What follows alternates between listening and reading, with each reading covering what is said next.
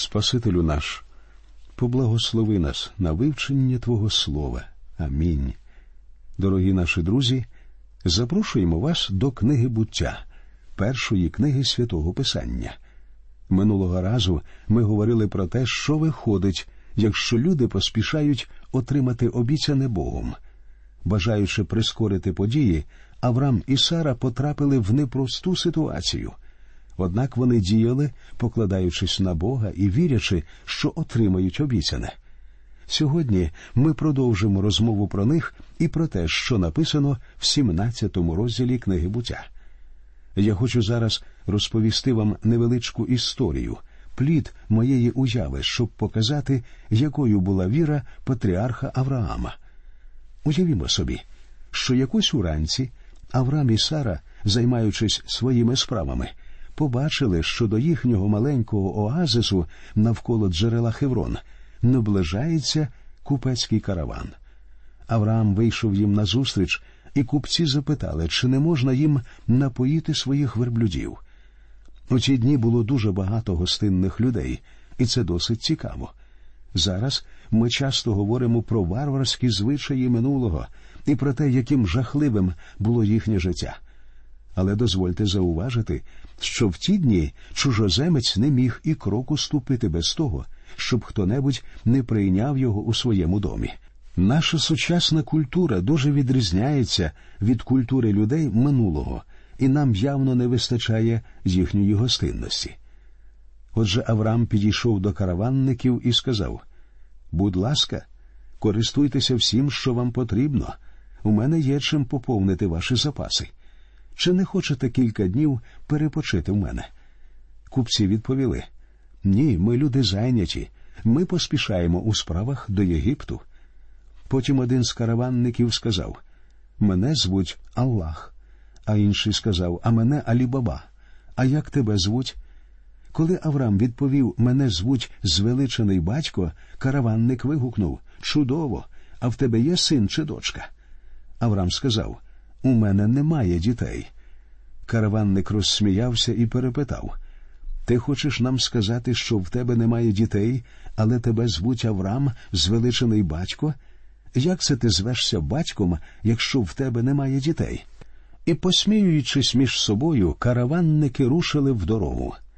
Через 6 місяців ці ж самі купці знову прийшли до Авраама. Коли хазяїн вийшов їм назустріч, вони відразу ж почали сміятися: «О, вітаємо тебе, звеличений батько!»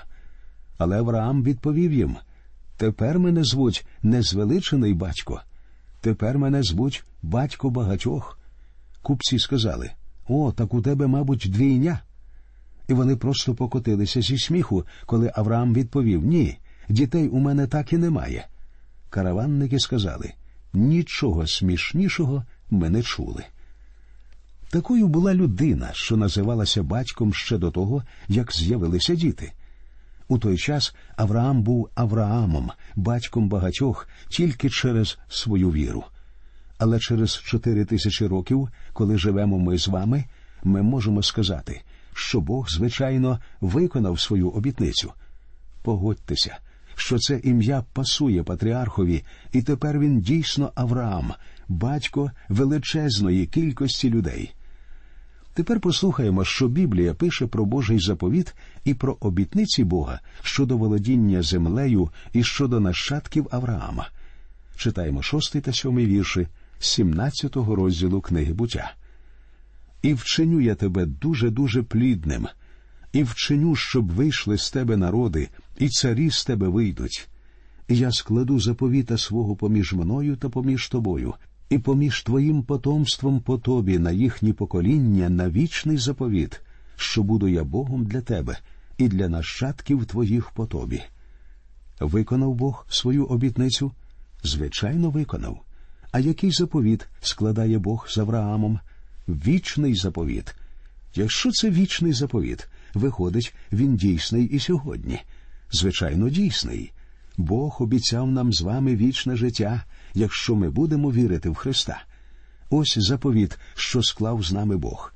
Друзі, якби Бог не збирався виконати заповіт, що склав з Авраамом, вам потрібно було б задуматися і про свій заповіт. Але в мене є для вас добра звістка. Бог має намір зберігати свій заповіт з вами так само, як Він виконує умови свого заповіту з Авраамом. Читаємо 8-й вірш. «І дам я тобі та потомству твоєму по тобі землю скитання твого, увесь край ханаанський, на вічне володіння, і я буду їм Богом». Бог говорить Авраамові про те, що саме він зробить. Бог говорить: «І вчиню я тебе дуже-дуже плідним, щоб вийшли з тебе народи. І я складу заповіта свого поміж мною та поміж тобою і поміж твоїм потомством. І дам я тобі та потомству твоєму по тобі увесь край ханаанський на вічне володіння». Бог установив із цими людьми заповіт, що буде вічним. Цей заповіт не можна порушити. І в цього заповіту не може скінчитися термін дії. Бог не дає їм землю в оренду на 99 років. Бог дає їм землю на вічне володіння. Євреї поселялися на цій землі тричі, і це їхня земля. Але єврейський народ володіє нею тільки на певних умовах. Спочатку Бог послав євреїв до землі єгипетської, і вони там розмножилися. Ішла до Єгипту одна сім'я, близько 70 чоловік, а повернувся величезний 1,5-мільйонний народ. Потім вони були знову вигнані зі своєї землі до Вавилонського полону, тому що загрузли в ідолопоклонстві і не свідчили іншим народам про Бога. У 70-му році після Різдва Христового, після того, як вони відкинули свого Месію, вони знову втратили свою землю, вже втретє. Фактично, вони так і не повернулися туди. Бог сказав, що тричі вони підуть зі своєї землі і тричі повернуться. Вони вже повернулися двічі. Нинішнє повернення на землю Ізраїлю я не вважаю повним виконанням пророцтва. Коли вони повернуться наступного разу, я думаю, це буде означати, що вони більше ніколи не підуть із цієї землі.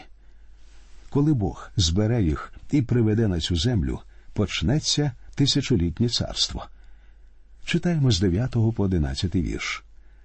«І сказав Авраамові Бог: а ти заповіта мого стерегтимеш, ти й потомство твоє по тобі в їхніх поколіннях. То мій заповіт, що його ви виконувати будете, поміж мною і поміж вами, і поміж потомством твоїм по тобі. Нехай кожен чоловічої статі буде обрізаний у вас. І будете ви обрізані на тілі крайньої плоті вашої, і стане це знаком заповіту поміж мною і поміж вами».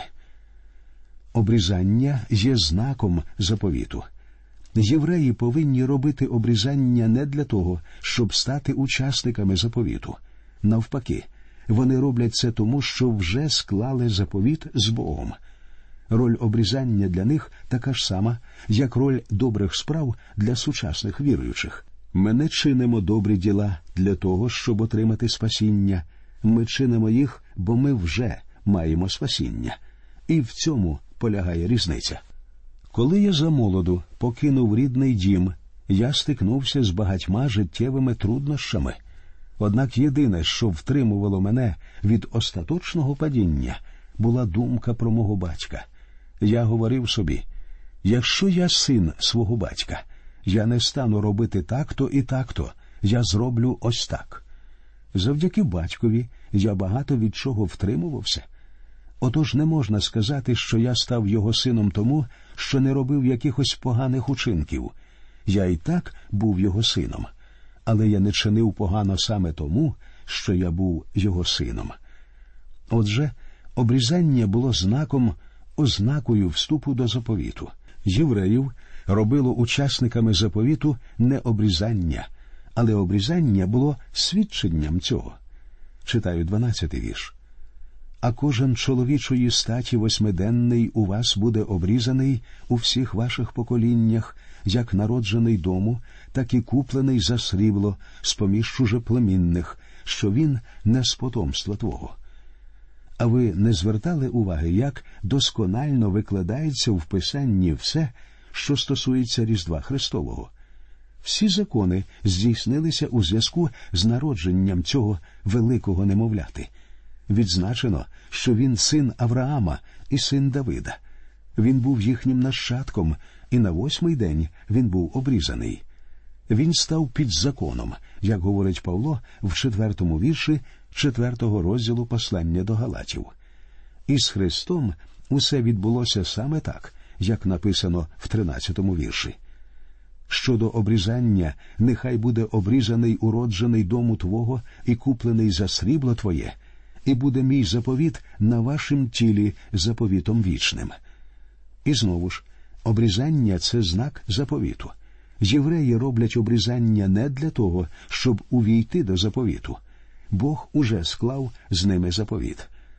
Сподіваюся, що ви це запам'ятаєте, тому що це дуже важливо. Адже це залишається справедливим і в сьогоднішній ситуації. Дуже багато людей думають, що якщо вони будуть ходити до церкви або приймуть хрещення, вони отримають спасіння. Ні, друзі мої, для того, щоб отримати спасіння, вам немає потреби робити це. Якщо ви спасенні, я думаю, ви зробите і те, і інше. Ви будете ходити до церкви, і ви приймете хрещення, але робиться це не для того, щоб спастися. Віз потрібно ставити на своє місце, за конем, а не впрягати коня за возом. Але багато людей сьогодні думають про спасіння так, що кінь у них виявляється навіть не за, а на самому возі. Є люди, що порушують цю постанову про обрізання. Практично весь народ його порушив під час виходу з Єгипту. Однак вони не знищують заповіту. Просто такі порушники виключаються із заповіту, і про це написано у 14 вірші, який ми читаємо. А необрізаний чоловічої статі, що не буде обрізаний на тілі своєї крайньої плоті, то стята буде душата з народу свого, він зірвав заповіта мого. Ніяка людина або навіть група людей не можуть скасувати заповіт, що Бог склав з Авраамом і його нащадками. Цей заповіт вічний. Людина, що порушує заповіт, винищиться, але сам заповіт залишиться. Ось так чудово цей заповіт було складено. Читаємо 15 та 16 вірші. «І сказав Авраамові Бог: Сара, жінка твоя, нехай свого імення не кличе вже Сара, бо ім'я їй Сарра. І поблагословлю я її, і теж з неї дам сина тобі, і поблагословлю я її, і стануться з неї народи, і царі народів будуть із неї». Раніше її ім'я було Сара, тепер вона зветься Саррою із 2 «р». Якщо старий Авраам стане батьком багатьох народів, виходить, Сара стане матір'ю багатьох народів. 17-й вірш. «І впав Авраам на обличчя своє, і засміявся. І подумав він у серці своїм: чи ж в 100-літнього буде народжений, і чи Сара у віці 90 літ уродить?» Старий патріарх просто засміявся. Я думаю, що це не був сміх недовіри. Я думаю, це був сміх найчистішої радості, тому що неможливе стало можливим. Напевно, з вами відбувалося щось подібне. У нашому житті це трапляється не так вже і рідко, коли Бог робить для нас щонебудь настільки чудове, що ми сміємося від радості. Від такої радості просто неможливо не засміятися, адже це було щось нечуване. І утроба Сарина була змертвілою, і тіло Авраама омертвіле. Ви пам'ятаєте, що говорить про це апостол Павло в посланні до Римлян? Бог поставив Авраама батьком багатьох народів. Бог, якому Авраам повірив, оживляє мертвих і називає неіснуюче існуючим, тобто те, чого поки ще немає. Апостол Павло пише: «Він проти надії увірував у надії, що стане батьком багатьох народів за сказаним: таке численне буде насіння твоє. І не знеміг він у вірі, і не вважав свого тіла за вже омертвіле, бувши майже 100-річним, ні утроби Сариної за змертвілу, і не мав сумніву в обітницю Божу через недовірство, але зміцнився в вірі і віддав славу Богові, і був зовсім певний, що він має силу і виконати те, що обіцяв. тому і залічено це йому в праведність. Авраам повірив Богові і був зовсім здивований чудесами Божими і Божою благодаттю. Але потім в Авраама раптом з'явилася думка. Він подумав про хлопчика, що був його сином, про хлопчика на ім'я Ізмаїл. Читаємо 18-й вірш. «А до Бога сказав Авраам, хоча б Ізмаїл жив перед лицем Твоїм». Авраам говорить: «О Господи, а як же ця дитина, що росте в моєму домі?» Авраам любив Ізмаїла. Хлопцю було всього 14 років, коли Авраам відіслав його від себе, і не думаю, що патріарх бачив Ізмаїла після цього. Звичайно, Авраам був прив'язаний до Ізмаїла, йому було важко розлучатися з ним, однак, друзі мої, важливо інше. Мені здається, Авраам уже багато разів замислювався. Я зробив велику помилку, зійшовшись з Агар. Адже це був гріх, який став нещастям не лише для патріарха. Вся земля з самого початку страждала через те, Авраам згрішив. І не говоріть, що гріх – це дрібниця, або що гріхи вам легко сходять з рук. Апостол Павло в посланні до Галатів пише: «Не обманюйтеся, Бог осміяний бути не може, бо що тільки людина посіє, те саме й пожне. Людина пожинає не щось подібне, а в точності те саме, що посіяла». І патріарх Авраам уже пожинає це. Він говорить: «Хоча б Ізмаїл жив перед лицем Твоїм». Читаємо 19-й вірш. «Бог же сказав: але Сарра, твоя жінка, сина породить тобі, а ти назвеш ім'я йому Ісаак, і свого заповіта з ним я складу, щоб був вічний заповіт для нащадків його по нім». Інакше кажучи, Бог відповідає: «Ні, я не прийму Ізмаїла. Твій учинок був неправильний. У тебе буде інший спадкоємець». Не думайте, що Бог схвалює, коли чоловік має багато жінок просто тому, що про можливість одружитися з багатьма жінками говориться в Писанні. Я не допускаю думки, щоб Бог міг схвалити таку поведінку. Однак Бог проявляє свою милість і доброту навіть у такій складній ситуації. Він говорить у 20-му і 21-му вірші: «А щодо Ізмаїла, я послухав тебе. Ось я поблагословлю його і вчиню його плідним, і дуже-дуже розмножу його. Він породить 12 князів, і великим народом учиню я його. А свого заповіта я складу з Ісааком, що його Сарра вродить тобі на цей час 2-го року». Бог виконує обіцянки, які дає. Його неможливо ні вмовити, ні змусити відмовитися від них. Він у точності зробить те, що обіцяв зробити. Бог говорить так, начебто Ісаак уже народився і живе з Авраамом. Бог говорить про неіснуюче, як про існуюче. І все це дійсно здійснилося наступного року. Читаємо 22-й вірш. «І він перестав говорити з ним, і Бог вознісся від Авраама». Інакше кажучи, Бог дає зрозуміти: «Все, Аврааме, це питання вирішене, і говорити тут немає про що». Друзі мої, існують речі, про які нам з вами теж пора б перестати молити Господа. Бувають випадки, коли ви вже сказали достатньо, і більше нічого говорити вам не потрібно. Іноді люди просто докучають Господу з благаннями, на які вже отримали відповідь. Звичайно, негативну відповідь. Бог дає зрозуміти Авраамові: «Досить, залишимо це, не будемо більше про це згадувати. Я з цим не погодився і не погоджуся». Проте Бог готовий слухати Авраама і відповідати на інші його молитви. Ми побачимо, що Бог прислухається до прохань Авраама. Але що стосується заповіту Божого, Бог складе його з Ісааком, а не з Ісмаїлом. Це вирішено, і Авраамові настав час припинити свої спроби вмовити Бога передумати. У наші дні занадто багато людей підносять Богові такі молитви, які Бог, можливо, зовсім не має наміру ні вислуховувати, ні відповідати на них. Я намагаюся бути дуже обережним, коли закликаю людей молитися про щось. Я хочу спочатку, принаймні, переконатися, що є якась розумна ймовірність, що Бог почує ці молитви і відповість на них. Далі ми читаємо у віршах з 23 по 27. «І взяв Авраам Ізмаїла, сина свого, і всіх уроджених у домі його, і всіх, хто куплений за срібло його, кожного чоловічої статі з-поміж людей Авраамового дому, і обрізав тіло крайньої плоті їх того самого дня, як Бог говорив з ним. А Авраам був віку 90 і 9 літ, як обрізано було тіло крайньої плоті його.